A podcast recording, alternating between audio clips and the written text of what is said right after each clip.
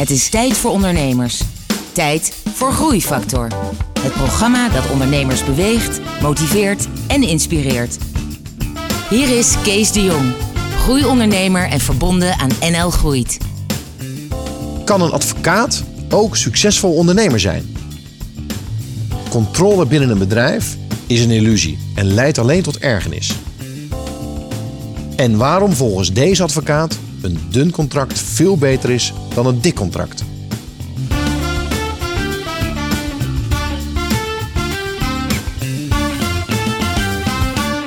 Welkom bij een nieuwe aflevering van Groeifactor. Het programma dat ondernemers beweegt, motiveert en inspireert. Met veel muziek en een openhartig gesprek met een inspirerende ondernemer. En vandaag is dat Sjoerd van der Velde van Brugink en van der Velde Advocaten en Belastingadviseurs. Uh, welkom uh, Sjoerd. Dankjewel. Uh, je bent de eerste advocaat-ondernemer. Uh, dus daar gaan we het over hebben. We gaan het hebben over jouw carrière, over jouw hoogtepunten en dieptepunten als, uh, als ondernemer en alles wat ermee te maken heeft. Maar dat allemaal zo direct. Eerst muziek van B.D. Bell met Moderation. Groeifactor beweegt ondernemers.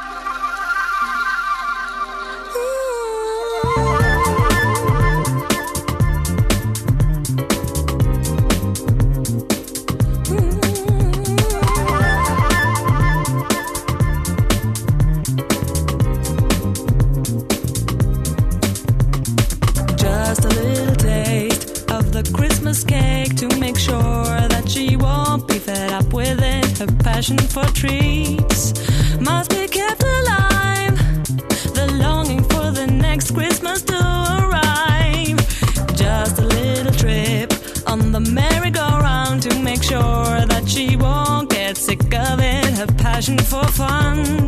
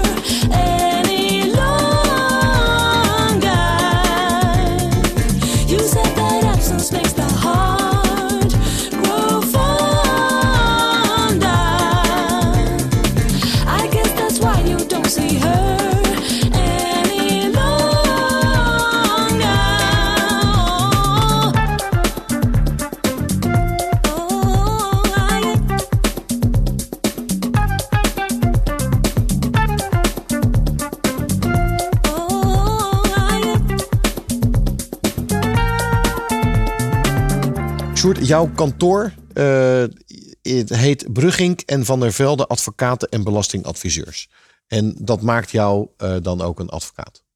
Klopt, ja. Nou, dus jij bent de eerste advocaat-ondernemer die hier uh, op de bank zit. Ah. En, en laten we het maar gelijk de koe bij de horens vatten. Is een advocaat ook een ondernemer? Ik denk vaak niet. Ik denk dat uh, advocaten vaak ook niet, uh, niet goed kunnen ondernemen, omdat ze alleen maar risico's zien en die ook van tevoren allemaal proberen te tackelen. Ja, dus eigenlijk geef je uh, het antwoord al een beetje, maar toch zit jij hier op de bank. Ja, omdat wij bij ons op kantoor doen we het, doen we het anders. Het begon ermee dat Harm Bruggik en ik, die, die werkten bij, bij een, nou, ik zou zeggen, een traditioneel kantoor. Prima kantoor, maar traditioneel ingericht, hiërarchisch. We wilden het allebei... Dat is jouw compagnon, hè? Ja, dat is mijn compagnon. Maar wij wilden het allebei uh, anders dan uh, bij dat uh, nou, traditionele kantoor waar we zaten. En we lazen toen, ehm, ik weet niet meer welke, een van de boeken van Ricardo Semler. Dat is een Braziliaanse ondernemer. Die, ehm, ja, die uitgaat van vertrouwen. En, en, een democratisch model. En, en dat paste min of meer op nou, de ideeën die wij hadden. Want wij wilden graag dat iedereen betrokken zou zijn bij de onderneming. Ja ook het eigen belang. Hè? Net zoals Ricardo Semler, dat is niet altruïstisch of puur vrijgevig. Dat is ook vooral eigen belang. Omdat hij het allemaal niet wilde regelen. Omdat hij niet wilde, niet wilde regelen of niet kon regelen. Of, uh, en, en, voor de luisteraar, ja. Uh, dat is Ricardo Semler is een Braziliaans ondernemer. Die nam het bedrijf van zijn vader over. Het was een beetje een kwakkelend uh, bedrijf. Ja. En uiteindelijk door een aantal nieuwe inzichten, zoals jij dat nu ook toepast, heeft hij dat heel erg groot en succesvol gemaakt. Eh, de, de ideeën van Semler zijn tegenwoordig eh, weer heel hip.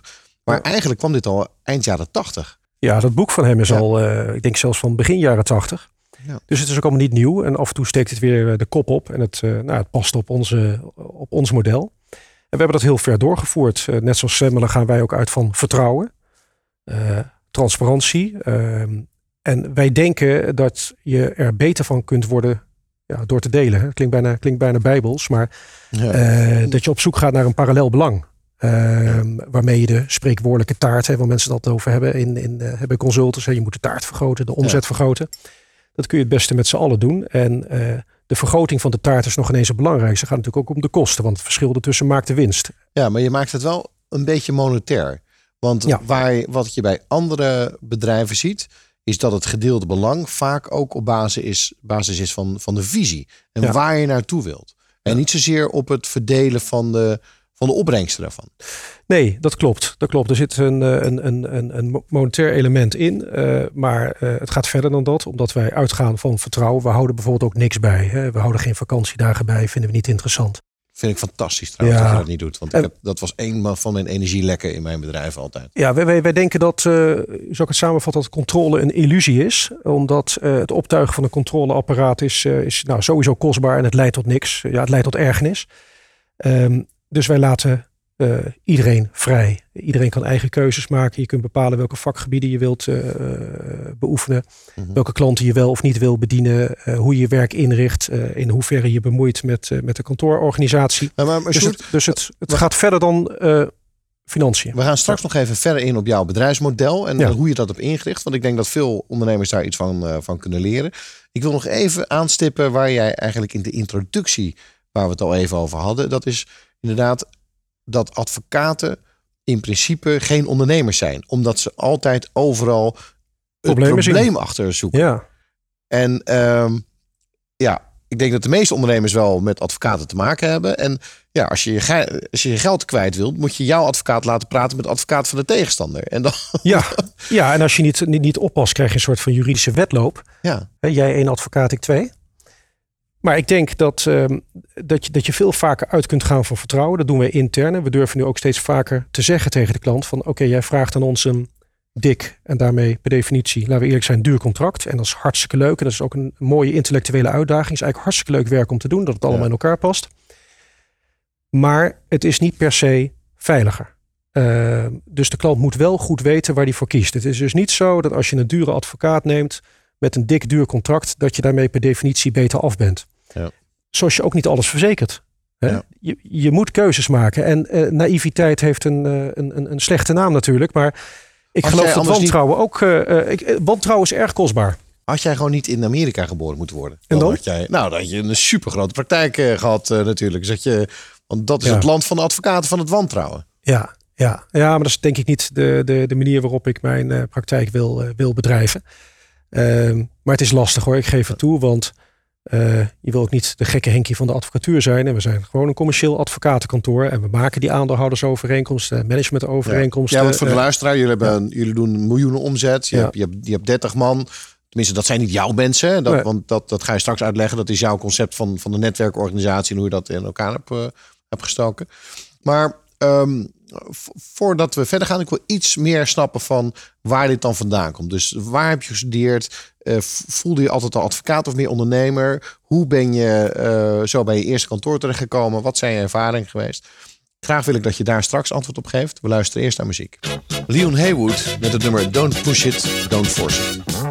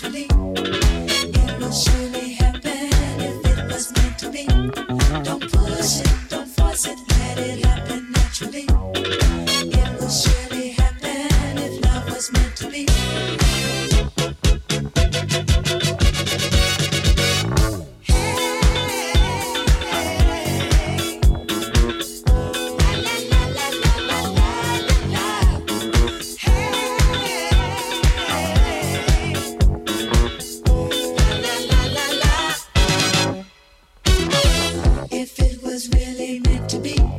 Don't push it.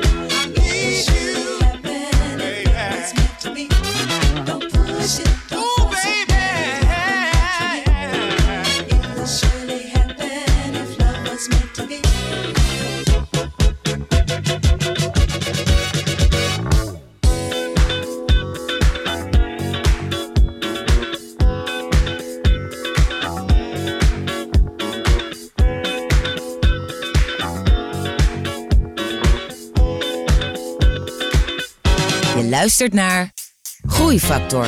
Het inspiratieplatform dat ondernemers beweegt, motiveert en inspireert.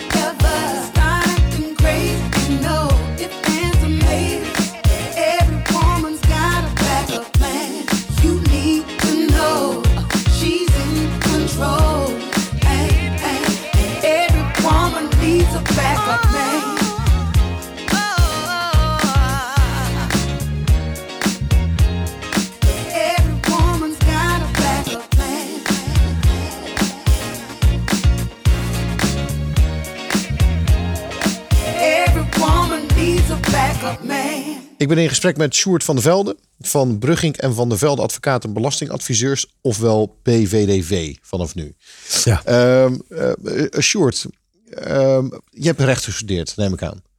Ja, En had je, had je in gedachten dat je al een eigen praktijk zou, zou willen hebben? Of dacht je, nee, ik wil gewoon advocaat worden bij een kantoor? nee, toen ik rechten studeerde had ik daar nog geen, geen idee van. Op een gegeven moment vond ik, eh, leek de advocatuur leek me wel spannend. En toen dacht ik aan strafrecht. Volgens mij, zoals veel rechtenstudenten, hè, want dat, dat Ja. zijn dingen die je op tv ziet. Holleder achter de tralies, of weg, Ja. uit de tralies weghalen. Eigenlijk. Ja, nou ja, een van de twee. Ja, maar ik, ik kwam mezelf de gedachte dat ik andere, andere rechtsgebieden interessanter vind. En dan loop je stage. En op een gegeven moment kwam ik eh, bij een, eh, een, mooi Utrechts advocatenkantoor terecht. Later ook vestigingen kreeg in, in, in Rotterdam en Amsterdam. En dat groeide razendsnel. Eh, leuke mensen, goed kantoor. Eh, mijn compagnon eh, Harm Brugging werkte ook daar. En waarom groeide dat razendsnel? Wat was het geheim daarachter? Nou, dat was ook wel echt een groeistrategie. Ehm, het gekke is dat wij dat op kantoor nu helemaal niet hebben. Want ik geloof niet dat per se groot beter is. Nee. Bij advocatenkantoren, veel consultancyclubs, dat hoe meer poppetjes je hebt, hoe beter. Big is beautiful. Ja. Ik vraag me dat af. Ik denk dat dat te hard is gegroeid. En dat het daarom eh, met dat kantoor uiteindelijk eh, mis is gegaan. Eh, Harm en ik zijn voor die tijd daar, daar vertrokken. En we dachten, nou, we gaan min of meer hetzelfde doen. Maar dan kleiner en fijner. En groei is op zichzelf daar geen doel bij. Tenminste niet qua omvang, maar wel... We wilden de, de, de, de, de kwaliteit verhogen. We wilden goede mensen aantrekken. Ah, je zei, we gaan min of meer hetzelfde doen. Dus toen had je nog niet het idee dat je het juist helemaal anders wilde doen. Nou, hetzelfde qua, qua eh, eh, rechtsgebieden, rechtsgebieden waar oké. we ons mee bezighouden. Hè? Dus civiel recht en, en, en fiscaal advies. Dezelfde kwaliteit, of wellicht nog beter, Mhm. maar dan wel op een hele andere manier ingericht. En, en hoe heb je die fundamenten bepaald op basis waarvan je je bedrijf, eh, jullie bedrijf of organisatie bent gaan bouwen? Eh, vertrouwen, in ieder geval intern vertrouwen, Mhm. Eh, vrijheid. Ik denk dat vrijheid belangrijk is voor een ondernemer, want ik denk dat vrijheid en, en ook voldoende vrije tijd leidt tot creativiteit. Dus mensen moeten de vrijheid hebben om, om, om dingen te bedenken en uit te voeren, waarbij ook fouten mogen worden gemaakt. Terwijl juist in de advocatuur bekend staat om die, om die enorm lange dagen, veel Ja. uren maken. Ja, nou, dat, dat klopt. En eh, wij hebben al vanaf dag één ingevoerd dat je bij ons parttime werkt. Je mag zeven dagen werken, dat moet je zelf weten, maar je wordt er op een gegeven moment geen cent meer wijzer van. Je wordt er eerder op aangesproken als je steeds tot laat op kantoor zit. Eh, eh, van, van loop je ergens klem met, je, met, met je werk of nou, gaat het thuis wel goed? Ja. Want let wel, op het moment dat iemand klem loopt met zijn werk of privé, heeft dat ook weer zijn weerslag op kantoor natuurlijk. Hè? Ja. Dus ook daar is een eh, gezamenlijk belang. Maar ik denk dat eh, eh, minder werken meer oplevert. Ehm, eh, het is geen lopende band werken. Advocaten zijn duur genoeg. Dus je mag ook een, een creatieve oplossing bedenken voor, voor problemen.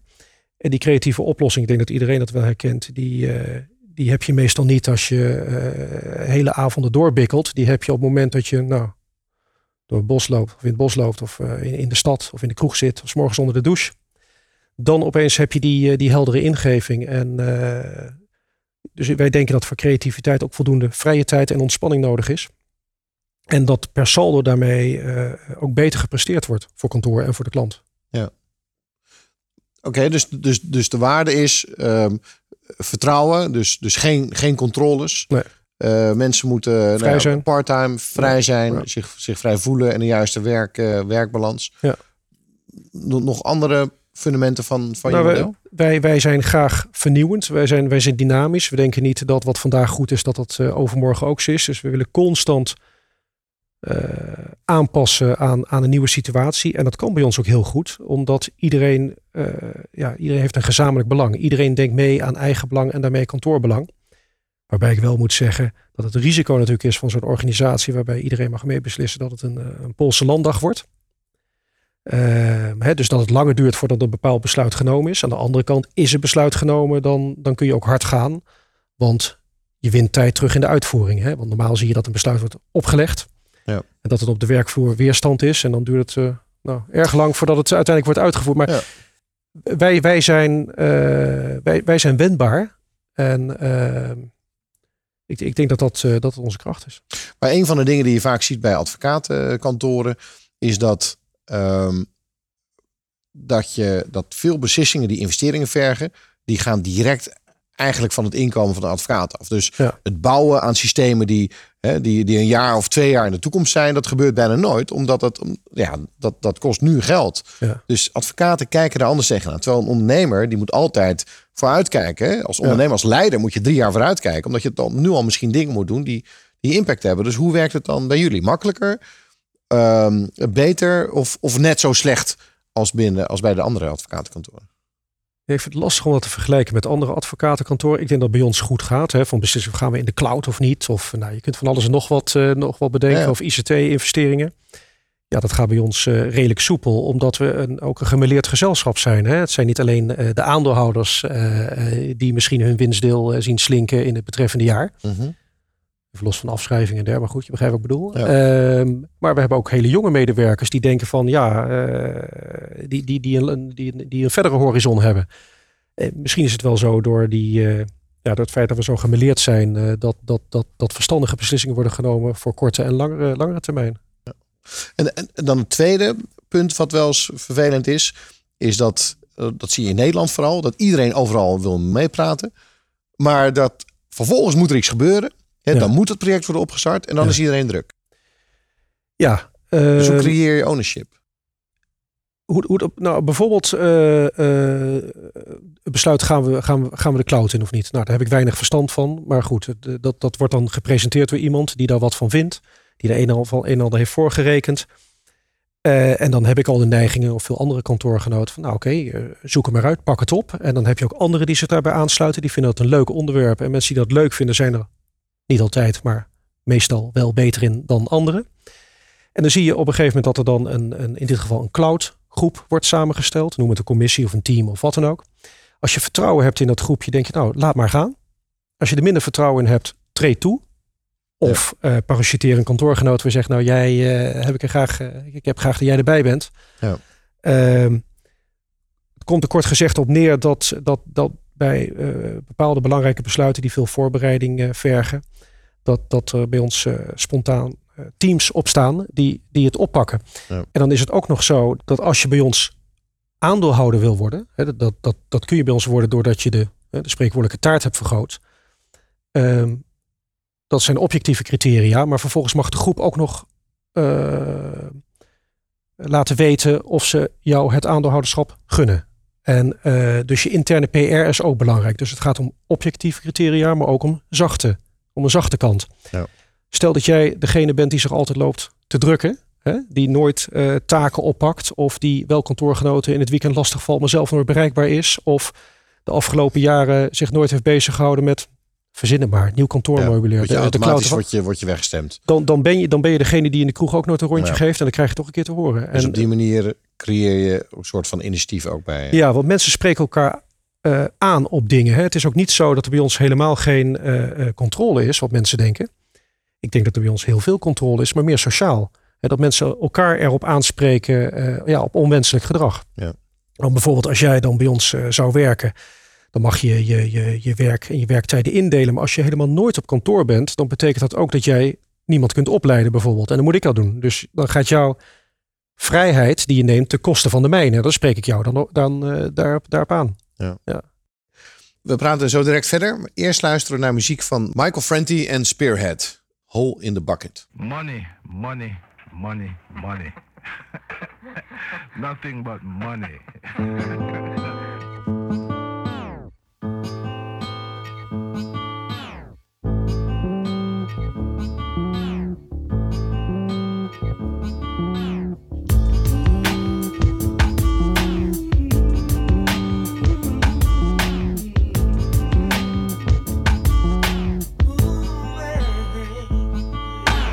I work nine to five, it starts in the PM. And I love the sunrise, so I step out in the AM. The street is black and shiny from the nightly rain. The glory of the light brings evaporation. Mornings fresh, oxygen cleanest. I take a deep hit, help my mind stay the greenest. I'm already awake, so I'm not drinking coffee. Don't want a cigarette. Cause it's a form of slavery. Walk into the store, cause I need a few items. The sun heats my blood like a hit of vitamins. I need to buy some food, some poo for my dreads. I can't remember why, but I need a spool of thread.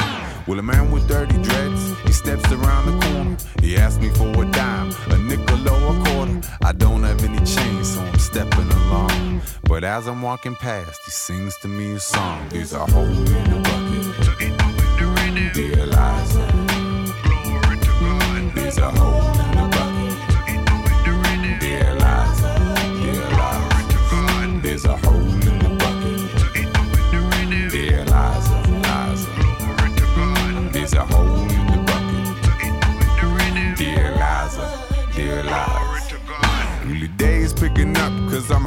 song. The buses and the people all keep moving along.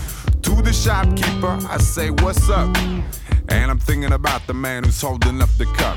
I pay for all the stuff and get a pocket full of change. Well, should I give it to the man's a question in my brain? What's gonna happen if I give the man a dime? I don't wanna pay for another brother's wine. What's gonna happen if I give the man a quarter? Will he find a dealer and try to place an order? What's gonna happen if I give the man a nickel? Will he buy some food or some pork that's been pickled? I'm not responsible for the man's depression. How can I find compassion in the midst of a recession? How can all these questions keep fucking with my head? And I still can't remember why I need a spool of thread. There's a hole in the bucket. Dear Eliza. But there's a hole in the bucket. Dear Eliza.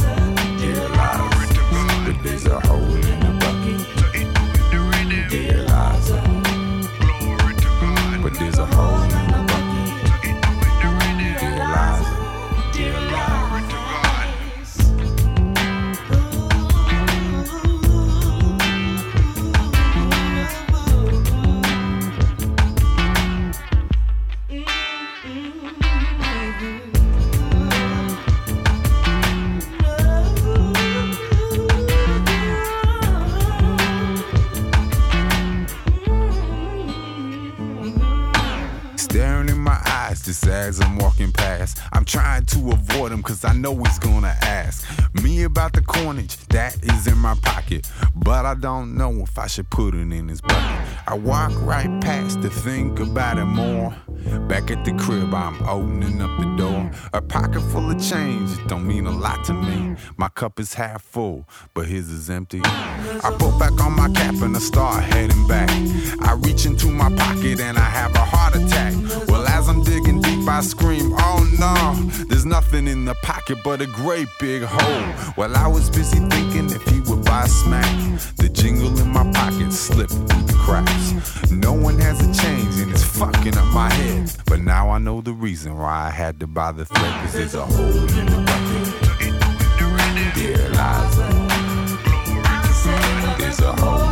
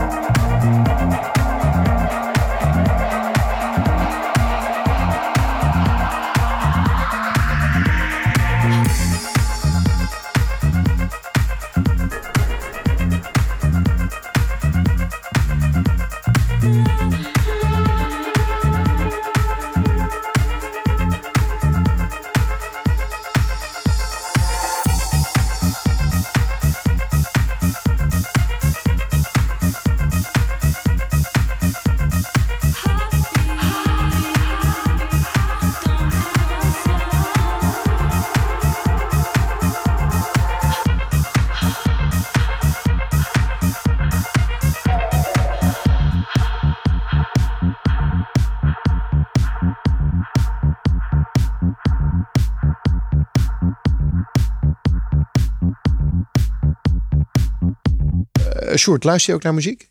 Ja, ja heel veel. En, Ja. en ook in de context van je, van je praktijk? Van je kantoor? Nou, als ik, als ik terugkom van een zitting of wat dan ook, dan hangt er me helemaal vanaf eh, wat voor muziek ik opzet. En als het eh, vrijdagmiddag is, einde dag, dan, eh, dan luister ik iets anders dan, dan, dan op weg ernaartoe. Ja. Dus Ja, zet je ook wel eens onderweg, zeg maar, de, onderweg naar een zitting, de Eye of the Tiger op om even jezelf op te pompen? nou, dan ben ik meestal opgepompt genoeg. meestal daarna. Ja, Dan, oké. ja, dus dat. eh, en eh, Waar luister je naar? Ja, het is heel verschillend. Van, eh, ook, ook veel oudere muziek hoor. Van, of, of, of, of het nou de Stones is of, of jazz. Ehm, ik, ben, ik ben een jazzliefhebber dan vooral van de oudere, inmiddels vaak overleden giganten. Hè? Dus eh, Chet Baker, Stan Getz, Miles Davis, Coltrane. Ja, ik vind, ik vind Miles Davis is, is, is, is dan mijn favoriet. Hè? Ik vind die ijle trompet altijd mooi. Ja. Ook als hij cool speelt, maar ook eh, bebop. Eh, Kind of Blue, hè? dat is zijn meest beroemde album. ja, ja. Eind, eind jaren 50, denk ik. Ja, ja geweldig. Eind jaren. Nou, ik denk dat de meeste mensen Miles Davis wel kennen. Wa- Waar wil je dat we gaan naar gaan luisteren? Eh, ja, So What is denk ik een van zijn bekendste nummers. En dan vooral de versie van, van Kind of Blue. Want ik vind de remakes daarna van andere artiesten vaak een heel stuk minder. Oké. En het mooie van Miles Davis vind ik dat... het mooie van jazz ook dat het, eh, ja, dat het ook gaat om vrijheid en improvisatie. En eh, ja, fou- fouten maken mag of fouten maken bestaan misschien zelfs niet. Hè? Want juist die zogenaamde fouten, daar kan iets heel, heel moois in zitten.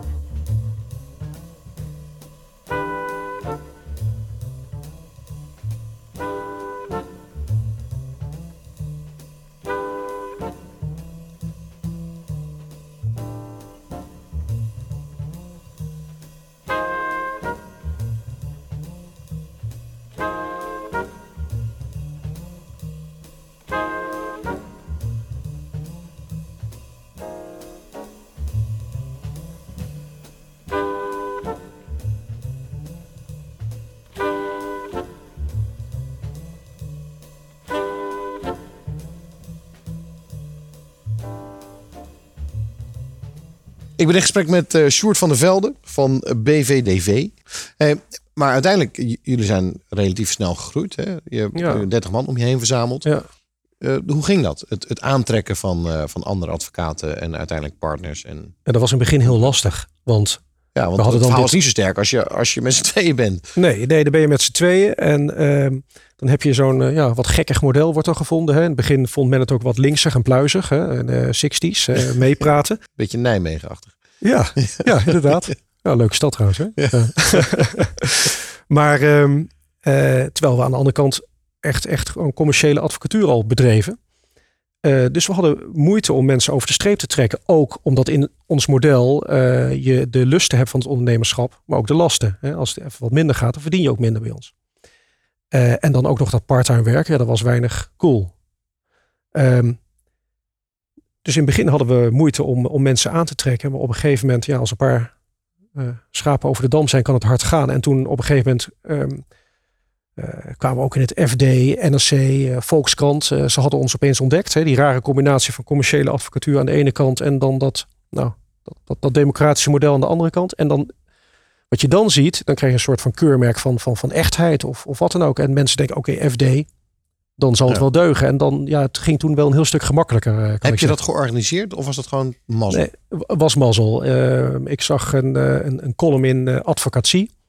Zeg maar de, de, de online glossy van, de- van, van, de- van de advocatuur. Ehm, eh, een column eh, over eh nou, een van de documentaire van Ricardo Semler bij eh, VPRO's Tegenlicht. En de columnist vroeg zich af, ja, waarom doet bijvoorbeeld geen advocatenkantoor dit? Toen heb ik erop gereageerd. Ik dacht van ja, op dat moment deden we dat volgens mij al een jaar of acht. Ja, dat doen wij al. Ik dacht van ja, laten we nu maar een keer naar buiten treden. Want Ja. dat, we hadden het voor die tijd altijd gewoon als intern ding gehouden. Daarna besteedde advocatie aandacht aan ons model. En daarna ging het heel hard. Want op dat moment, eh, ja, dat zal in 2008, 2009 zijn geweest, stonden die businessmodellen in de advocatuur, maar niet alleen in de advocatuur, onder druk. Ja. Het ging even niet zo goed. Dus mensen waren op zoek naar, eh, naar nieuwe modellen. En eh, daarom kregen wij, kregen we heel veel aandacht. En, eh, eh, en iedereen vond het ook razend interessant. Toch zie je dat het heel weinig bij andere kantoren wordt doorgevoerd. Misschien omdat het nu wat beter gaat. Ja, hoeft een stuk beter. De behoefte is minder. Terwijl ik denk dat, denk dat ons model ideaal is voor, in ieder geval voor consultants, maar een heleboel andere bedrijven. Ehm, waarbij ik me ook wel realiseer dat transparantie en democratie heel spannend worden gevonden. Hè? Want bijvoorbeeld iedereen bij ons op kantoor eh, weet eh, tot op de cent wat ik verdien. Ja, dat moet je willen. Ja. Ehm, maar wij denken, zolang het fair is of fair wordt gevonden en iedereen kan bij ons aandeelhouder worden, ja, dan is er niks aan de hand. En als mensen het niet meer fair vinden, dan spreken ze mij erop aan. En eh, misschien wordt mijn, eh, mijn inkomen dan wel daarop aangepast. En als iedereen dat zo graag wil, misschien hebben ze wel een punt. En het staat mij ook vrij om te vertrekken. Want we doen niet aan relatiebedingen. We doen niet aan goodwill. Hè. Eh, Je hoeft je dus niet in te kopen. Je krijgt er ook niks als je weggaat. Dus we zijn volledig, ja, het is volledig dynamisch georganiseerd. Maar de afgelopen twaalf jaar, de mensen die bij ons zijn weggegaan, die zijn totaal iets anders gaan doen. Die zijn niet meer. Die zitten niet meer in de advocatuur. Die, die, die zijn het bedrijfsleven ingegaan of eh, zijn op een andere manier gaan, eh, gaan ondernemen. Dus ik, ik denk dat wij het wel goed doen. Ja. Vaak zie je bij advocatenkantoren dat in jaar 6, 7 de ontevredenheid toeslaat. Eh, het duurt allemaal lang voordat mensen aandeelhouder kunnen worden. Ja, want het, want het systeem is natuurlijk gewoon dat je wordt uitgewrongen. Ja. Hè? Met, met de grote worst van het partnerschap in. ja, En dat je maar vervolgens zo lang blijft doorwerken om die Ja. eh 70 uur per week te kunnen het is een, maken. eh, ja, een piramide, hè? Ja. Met allemaal kleine, kleine opgebouwd door kleine driehoekjes. Hè? Dus één persoon moet minstens twee andere personen eh, aan het werk houden. Ja.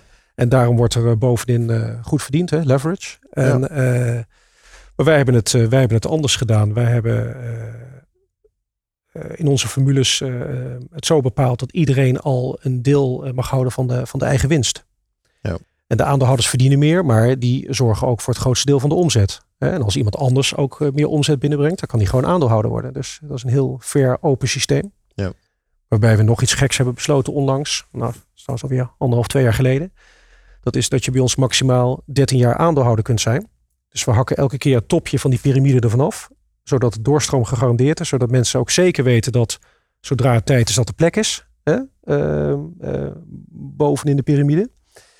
Ehm, waardoor we ook weten dat mensen niet tussentijds weggaan. Waardoor de aandeelhouders in de tussentijd ook uitstekend verdienen. Hè, dus Ja. het is ook weer eigenbelang eh, van de aandeelhouders. eh, nou, Maar dat wil zeggen dat ook jij straks Ja. eh, weg bent. Hoe, hoeveel jaar heb je nog? Eh, nou, voor mij was het niet besloten met terugwerkende kracht. Omdat, ja, dat zou wat zuur zijn. Omdat we eerst eh, met z'n tweetjes, tweetjes begonnen. Ik weet het niet. Volgens mij... eh,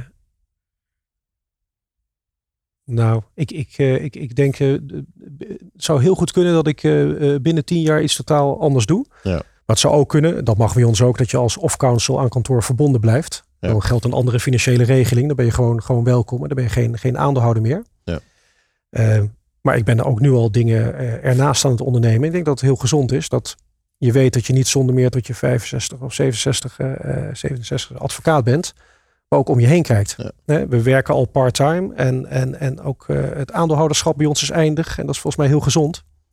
Dan kijk je verder dan eh, die Maar neus lang is. Tot zover zeg maar de uitgangspunten en de structuur en hoe je het hebt gedaan. Maar er zit nog een ander sausje omheen. Dat is natuurlijk het sausje van, van leiderschap. Want zelfs bij Semco was Ricardo Semler, die was wel de leider. Ja. Hoe zit dat dan met jullie? Ja, het verschil tussen een leider en een manager misschien. Hè? De manager die... eh, nee, absoluut. Ja, hè? ja. Eh, Je managt processen en je leidt mensen. Ja. Maar mensen moeten toch iemand hebben om naar te luisteren. Oké, maar dit is het plan en zo gaan we doen. En, Ik, weet, ik weet niet of dat moet, maar het kan natuurlijk wel zo zijn dat bepaalde mensen binnen een bedrijf een bepaalde visie verkondigen. Hè? Of, of een boegbeeld zijn. Dat, dat, dat, ja. om dan toch maar dat woord te gebruiken, dat inspireert dan. Hè? Dat is Ja, een beetje een maar dat- doodgeslagen woord. Maar Maar dat is de, de rol van de leider. ja, ik weet niet of dat zo nodig is. Ehm, en ik zou ook liever willen dat onze kantoornaam wijzigt. We heten Bruggeke van der Velde. Vind ik heel oudbollig, hè? old school. Eh, Die achternaam, ik zou liever een objectieve naam hebben. Want dat, dat met die achternamen, dat past niet bij ons model. Maar Harm en ik waren op dat moment niet creatief genoeg om iets anders te bedenken. Ehm, maar het zal heus gewicht in de schaal leggen dat ik, eh, dat ik eh, de oprichter van kantoor ben en de naamgever. Maar inmiddels zijn er zoveel anderen bij ons op kantoor die al de kar trekken of die ideeën verkondigen. Eh, ik, ik ben ook niet meer zo nodig, denk ik. Ja, ja, maar je bent wel de oprichter. En uiteindelijk denk ik dat het toch wordt gekeken naar de oprichters. Want het feit dat het kantoor is zoals jullie het hebben verzonnen, eh, jullie zijn de bron. En de rest Ja. is erbij gekomen. En dat wil niet zeggen dat ze minder zijn, maar het is toch zo dat jullie de bron zijn. En mensen kijken dan uiteindelijk toch naar de oprichter. Ja, ik zit hier natuurlijk ook nu. Hè? Ja, In plaats van, een eh, kantoorgenoot. Terwijl, terwijl een kantoorgenoot die zou eh, precies dit verhaal ook kunnen vertellen. Ja, niet hoe het allemaal begonnen is destijds. Maar Nee. Eh, ja, we hebben voldoende cultuurbewakers, zou ik maar zeggen hoor. Of ook mensen op kantoor die nog veel verder gaan dan ik. Maar Eh, jij ziet niet dat jij een, een bijzondere leiderschapsrol vervult. nee, is dat denk- lastig om te zeggen over ja, mezelf, dat, maar, dat, maar, dat, ik- is ook, maar dat, dat, dat is ook lastig. Maar ik denk dat het inmiddels ook niet meer het geval is. we praten zo direct verder. Eerst luisteren naar muziek van Carol Williams met Love Is You. En daarna D-Fast met het nummer Hell Alright.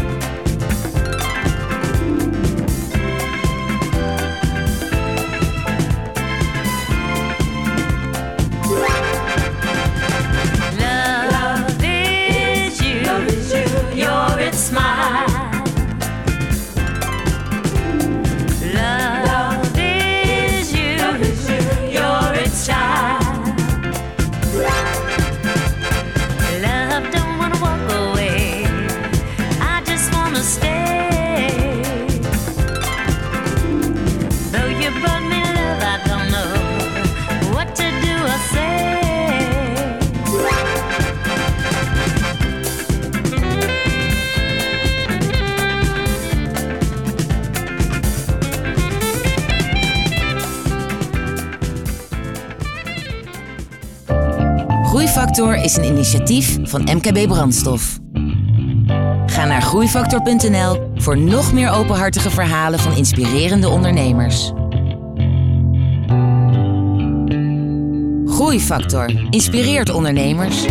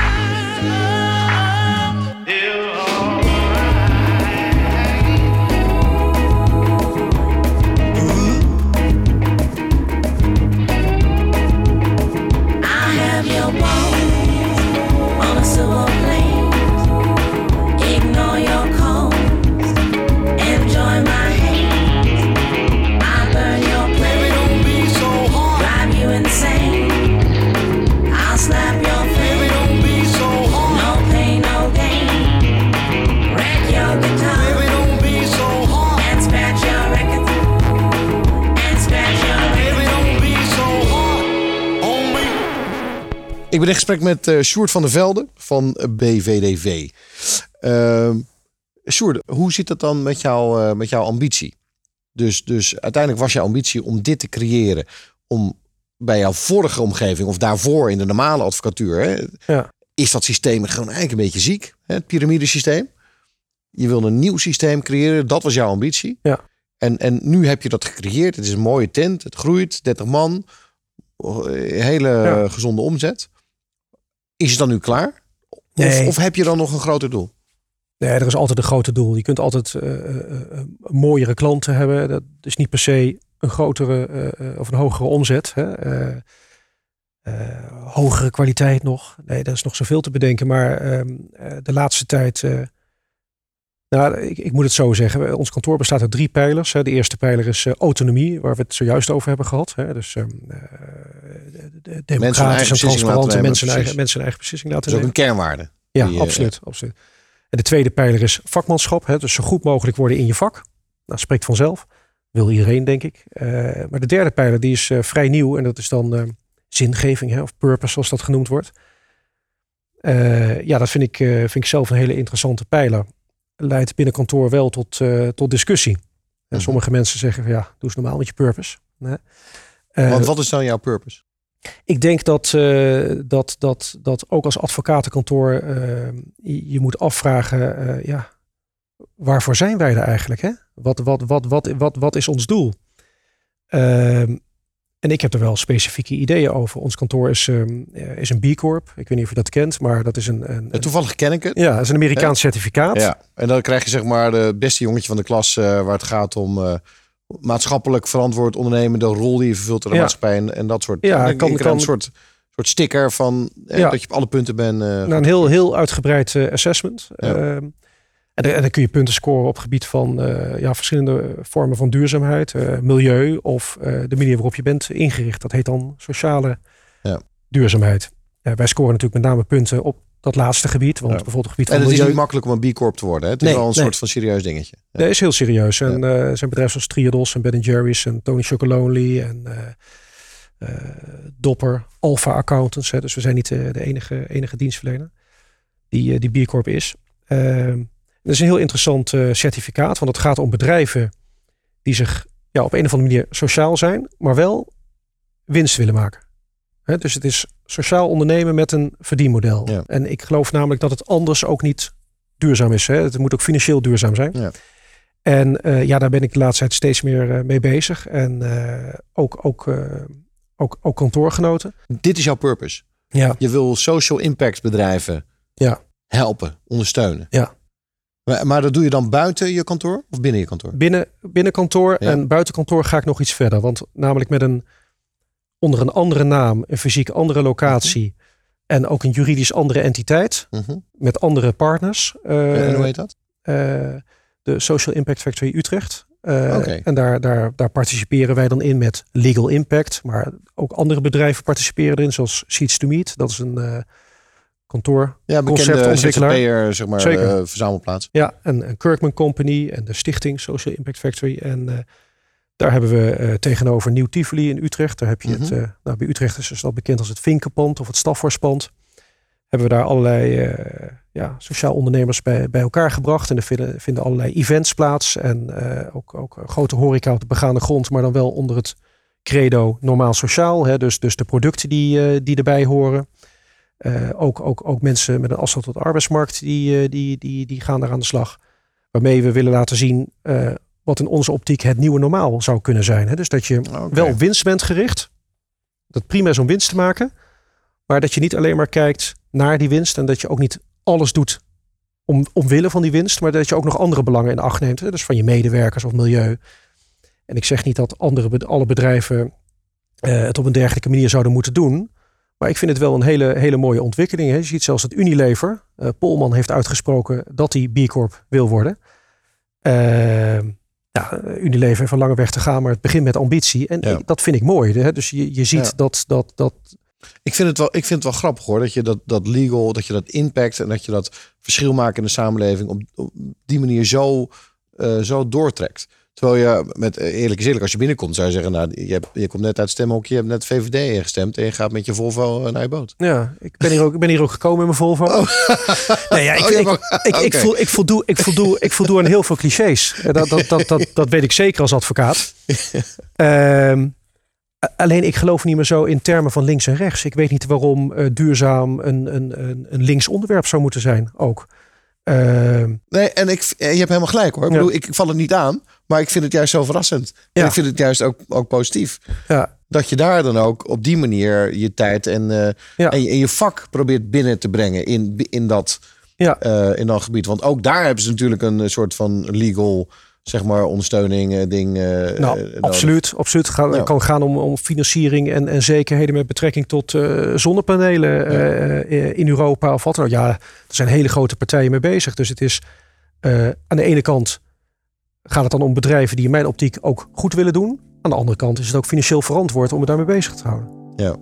Dus dat is, het is niet, wat ik eerder al zei, het is niet allemaal puur altruïstisch. Het is niet allemaal puur uit vrijgevigheid. Maar ik ben op zoek naar die combinatie zoals we dat ook op kantoor doen. De combinatie van eigen belang en gemeenschappelijk belang of maatschappelijk belang. Openhartige gesprekken met inspirerende ondernemers. Je luistert naar Groeifactor.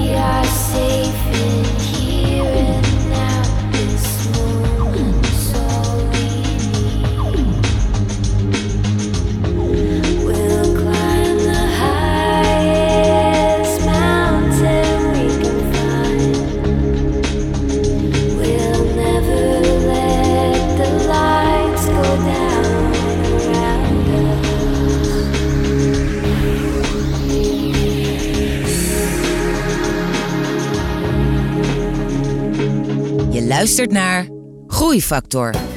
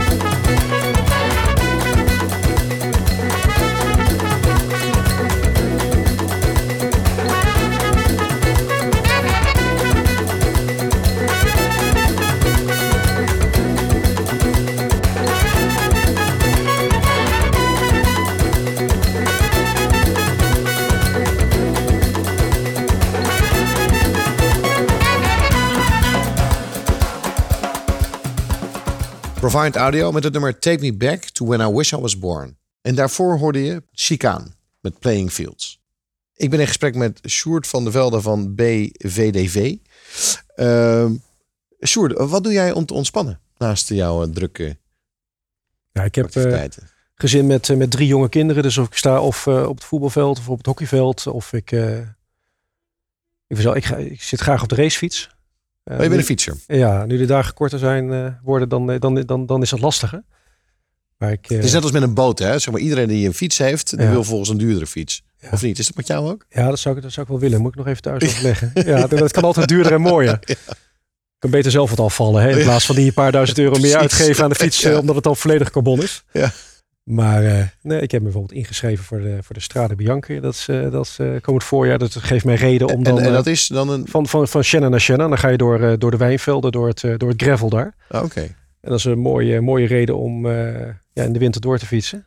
En dat is ook de stok achter de deur die ik ook wel nodig heb. Want ik ontspan ook graag in een restaurant of café. Hè? Dus, Ja. Ja, oké. Maar dus er moet ook af en toe gefietst worden. Ja. ja. ja, het klinkt, klinkt heel gezond. Ja, ja. We lopen een beetje naar het einde van het, ehm, van het gesprek. En, en dan proberen we toch een beetje samen te vatten wat de belangrijkste inzichten zijn eh, waar ondernemers iets mee kunnen straks. Ja. En eh, er zijn er heel veel. Ehm, ik vind met name ook je oriëntatie op je, op je, op je purpose. Hè, op je, wat je dan wil, eh, waarom je het anders wil. En dat vind ik mooi. Maar zou je nog een aantal inzichten kunnen, eh, kunnen samenvatten? Twee of drie, waar ondernemers die nu aan het luisteren zijn iets Ja. mee zouden kunnen. Ik, ik, ik denk dat, ehm, dat is misschien ook atypisch als een advocaat dat zegt. Ik denk dat je niet te veel tevoren moet proberen uit te denken. Omdat dat nu eenmaal niet kan. Eh, de werkelijkheid is gekker dan je van tevoren kunt, eh, kunt bedenken. Eh, dus je kunt volgens mij best vertrouwen op je, op je inzicht op dat moment. Dus handelen naar bevind van zaken. Ja. Verder denk ik dat veel vaker gebruik kan worden gemaakt van de ja, collectieve denkkracht, of hoe je het ook wil noemen, van, eh, van medewerkers. Als je vertrouwen hebt in medewerkers, kent ze dan ook in, in, in problemen. En dat werkt enorm motiverend ook Ja. voor ze. Als ze mee mogen denken met, met, met de issues die spelen voor bedrijven. Ja, en als er een keer een, een, een, wat nadere beslissing moet worden genomen, dan begrijpen de mensen dat ook. Want ze Ja. zijn al eerder meegenomen in dat probleem en, Ja. en, en kennen de cijfers en weten dan ook dat het eh, helaas niet anders kan. En kennen de cijfers dan even een zijpaadje, die transparantie. Ja, transparantie is ook heel belangrijk. Enorm, ja. Ja, ja. goeie. Je, moet, je moet je ook afvragen waarom je over bepaalde dingen dan niet transparant bent. Hè? Er kan best een goede reden voor zijn, maar je Ja. moet je wel afvragen. En niet als automatisme Ja. eh, alles besloten houden. Dat, eh, ja. Nog een laatste? Ik denk dat eh, een, een, een, een, een dik en daarmee duur contract niet per definitie meer veiligheid biedt. Hè, dus je, als je vertrouwen hebt in, in, je, in je zakenrelatie, dan zou het best te overwegen zijn om eens een keer een korte contract op te maken met een, zoals dat heet, uitgebreidere considerans, waarin je aangeeft wat nou de bedoeling is. En dan minder tijd en energie besteden aan de uitwerking en aan eh bijlage 24a. Ehm, dat, dat, dat bespaart een heleboel kosten en eh goede kans dat je daarbij net zo goed af bent als met, dat, eh, met de dikkere variant. Wat een, wat een mooi advies van een advocaat hier op de bank. Sjoerd, ik wil je enorm bedanken voor dit gesprek. Ehm, eh, ja, ik ben een aantal keer verrast. Eh, en en ik eh, wilde je dat nog even meegeven. Eh, omdat je zo'n andere advocaat bent dan de meeste andere advocaten die ik, eh, die ik ken. Ehm, en, en ja, je bent anders een ondernemer, maar wel heel erg purpose-driven. Ja. En daarmee ben je ook wel weer wel ondernemer met alle nieuwe initiatieven die je opzet met het legal impact. Dus wat dat betreft eh, geslaagd eh, als ondernemer met vlag en wimpel. Dus ik wil je daarvoor eh, danken voor het gesprek. Dankjewel en dank voor de uitnodiging. En voor de luisteraars, je luisterde naar Groeifactor. En graag tot een eh, volgende uitzending van Groeifactor. Groeifactor is een initiatief van MKB Brandstof. Ga naar groeifactor.nl voor nog meer inspirerende verhalen van mede-ondernemers. Groeifactor beweegt ondernemers.